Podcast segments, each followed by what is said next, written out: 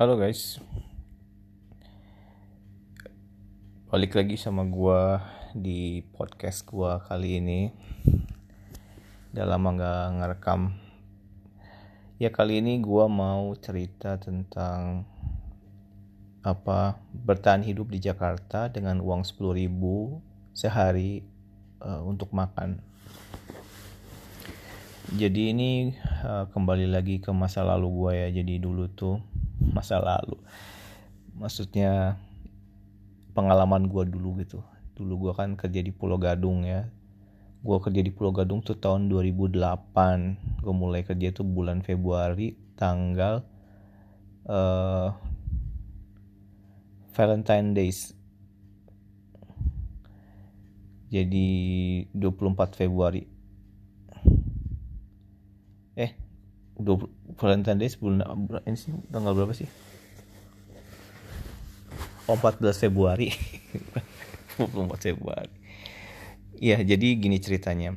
Dulu tuh gua ya setelah ber, berbulan-bulan lah mencari kerja di Jakarta akhirnya gua diterima di salah satu pabrik yang ada di Pulau Gadung ya waktu itu emang bener-bener gue dari nol yang mulainya. Jadi gue nggak ada persiapan uang nggak ada persiapan apa-apalah.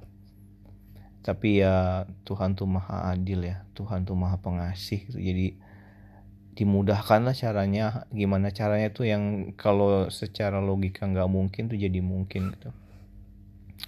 Jadi dulu itu gue uh, singkat kata lah udah diterima kerja di situ kan gaji cuman satu juta tujuh ratus. Jadi waktu itu tuh kalau nggak salah segitu tuh UMR UMR ada lebihan dikit lah gitu. UMR lebihan dikit karena uh, eh, gue dapetnya emang UMR ditambah transport apa makan gitu ya.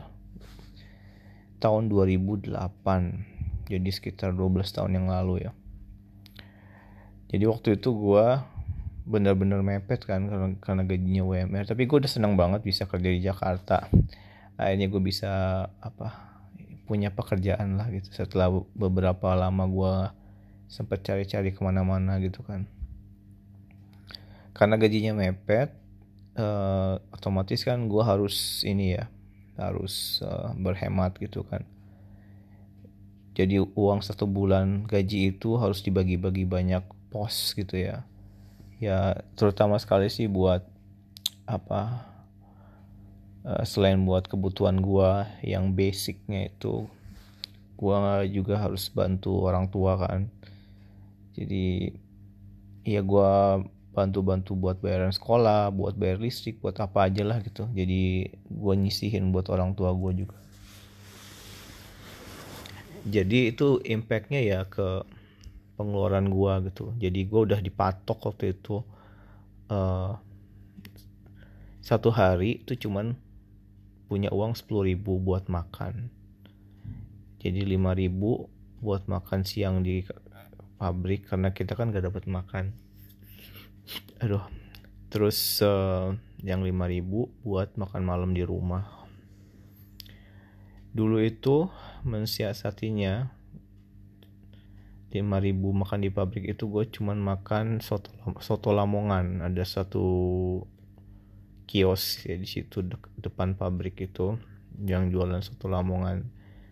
Alhamdulillah murah ya cuman 5000 soto ayam sama nasi terus ada dikasih air gratis. Kalau di tempat lain air teh juga bayar gitu kan kalau di situ gratis. Jadi itu andalan gue kalau setiap hari makan itu karena gue nggak punya pilihan lain ya kalau gue beli tempat yang lain tuh bener-bener nggak kebayar. Karena gue cuma punya uang lima ribu gitu. Terus uh, pulangnya kalau pulang kerja itu gue beli ini setiap hari itu makannya ketoprak. Dulu pikirannya kan ketoprak kayak masih ada togenya masih ada apa ketupatnya gitu kan. Jadi masih bisa ngenyangin lah gitu. Awal-awal sih enak ya makan ketoprak gitu. Tapi lama-lama setelah enam bulan lu makan ketoprak lama-lama kan enak gitu kan. Tapi karena nggak punya pilihan ya tetap makan ketoprak. Uh, itu bikin apa ya kita jadi apa sih namanya kayak mati rasa lah lidahnya karena makannya cuma itu doang. Di kantor makan itu makan soto lamongan di rumah makan ketoprak. Kalau beli yang lain gue nggak bisa gitu karena emang nggak ada duitnya gitu. Pasti tuh buat buat 30 hari lah hitungan gue itu. Jadi gue ya harus gimana caranya beli yang senilai itu. Sedangkan waktu itu udah nggak bisa kita beli beli apa namanya nasi. Nasi rames itu udah nggak dapat 5000 di warteg di tempat tinggal gua itu. Di ini pun sama di Pulau Gadung juga nggak nggak bisa gitu. Udah lebih dari segitu harganya kan. Terus waktu itu juga sempat yang namanya yang BBM naik terus semuanya kena imbas gitu kan. Akhirnya ya gue nggak punya pilihan gitu kan. Hingga satu-satu uh, harga ketoprak naik gitu kan. Terus uh, eh, gue bingung tuh kan waktu itu udah pertengahan bulan akhir uh, naik dari 5000 jadi 6500 apa. Otomatis kan uh, jatah yang buat hari-hari berikutnya kan berkurang tuh kan karena kita harus bayar lebih. Akhirnya gua itu mensiasati dengan sisanya tuh dengan makan mie kalau di rumah tuh. Sedih sih guys. Kalau enggak gua gimana ya pokoknya beli yang gimana caranya beli yang bisa 5000 gitu. Sampai akhirnya gue setelah menjelang gajian itu gue putusin ah lebih baik gue ini kali ya apa namanya beli kompor listrik. Eh bukan bukan kompor listrik ding kompor gas kecil yang buat camping tau kan tuh? Yang gasnya dari kaleng itu yang apa yang gampang-gampang dibawa itu. Nah gue beli itu terus gue beli apa panci yang buat masak mie itu yang ada gagang panjangnya itu. Terus apa lagi ya? Oh iya gue beli rice cooker. Rice cooker kecil uh, jadi gue bisa berhemat banyak lah. Paling nggak gue bisa makan nasi gitu kan. Nanti lauknya ya entah itu apa kerupuk lah entah itu pakai garam doang lah gitu. Yang penting gue bisa makan gitu. Akhirnya ya udah gue putus untuk beli itu. Sejak saat itu gue mulai masak nasi ya. Jadi nggak lagi beli ini nggak lagi beli ketoprak. Nggak lagi apa apa bingung gimana caranya gue cuman punya uang 5000 gitu. Karena ternyata emang setelah gue apa namanya beli ini rice cooker itu gue jadi lebih ini ya bisa lebih apa hemat lah gitu. Karena uang 5000 itu masih bisa beli beras setengah liter lah apa kurang dari satu liter tapi itu bisa dimakan banyak bisa dimakan lebih dari sekali gitu kan.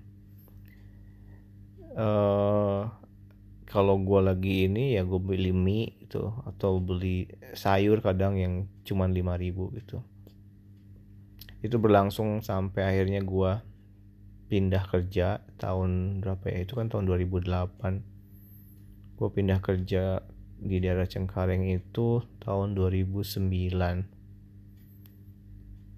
2010 deh 2009 akhir. Soalnya gue kerja di Pulau Gadung tuh sekitar 18 bulan. Setelah kerja di Cengkareng Alhamdulillah semakin baik ya kondisinya. Gajinya gue lebih gede dari yang di Pulau Gadung. Jadi hampir dua kali lipatnya di Pulau Gadung. Jadinya gue udah nggak lagi yang bingung gitu misalnya mikirin apa makan hari-hari itu gimana gitu. Karena ada uang lebih gitu. Terus gue juga bisa ngirim lebih banyak lagi ke apa orang orang tua gue bisa bantu lebih banyak lagi lah gitu. Nah semenjak itu udah nggak pernah lagi tuh yang namanya apa namanya bingung gimana caranya makan dengan uang sepuluh ribu ya walaupun tetap aja gue tetap ini sih ya maksudnya tetap berhemat tapi nggak seperti yang waktu di Pulau Gadung kayak gitu. Uh, gimana apa namanya susahnya gitu. Cuma sekedar buat makan doang. Tapi ya bukannya gue ngeluh sih ya maksudnya itu cuma cerita itu yang pernah gue alamin gue pun dulu dengan kondisi yang seperti itu pun masih bersyukur gitu kan karena gue masih punya kerjaan.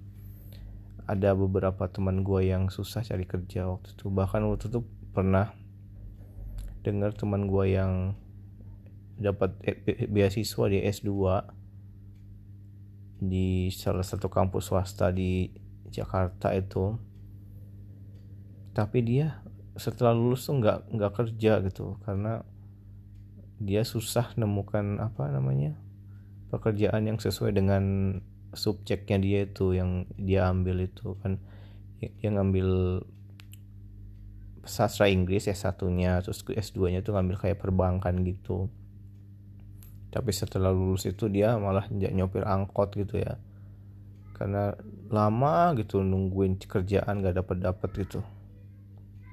Terakhir gue denger itu dia karena bantuan koneksi orang tuanya gitu ya.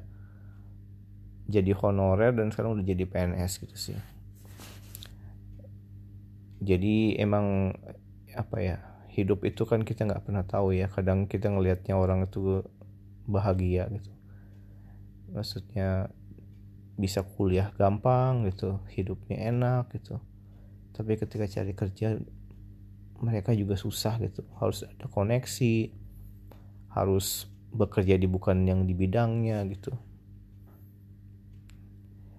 Ya itulah ceritanya. Jadi itu sekedar sharing ya tentang gimana gua makan dengan uang sepuluh ribu waktu kerja di Jakarta. Oke gitu aja guys uh, cerita gua kali ini. Ya bukan menjadi inspirasi sih maksudnya apa ya sekedar ini aja berbagi pengalaman. Jadi uh, kalau kita punya apa ya kondisi yang sulit gitu ya uh, jangan terlalu banyak mengeluh gitu ya. Lebih baik kita bertahan kita bersabar gitu. Terus kita cari cara gimana caranya kita itu bisa uh, memaintain apa yang kita punya dan kita berusaha untuk keluar dari situasi itu gitu. Uh, karena untuk bisa seperti itu tuh nggak semua orang bisa ya. Nggak semua orang tuh menerima keadaan gitu. Oke okay, sampai jumpa di apa ini di apa sih ini namanya rekaman selanjutnya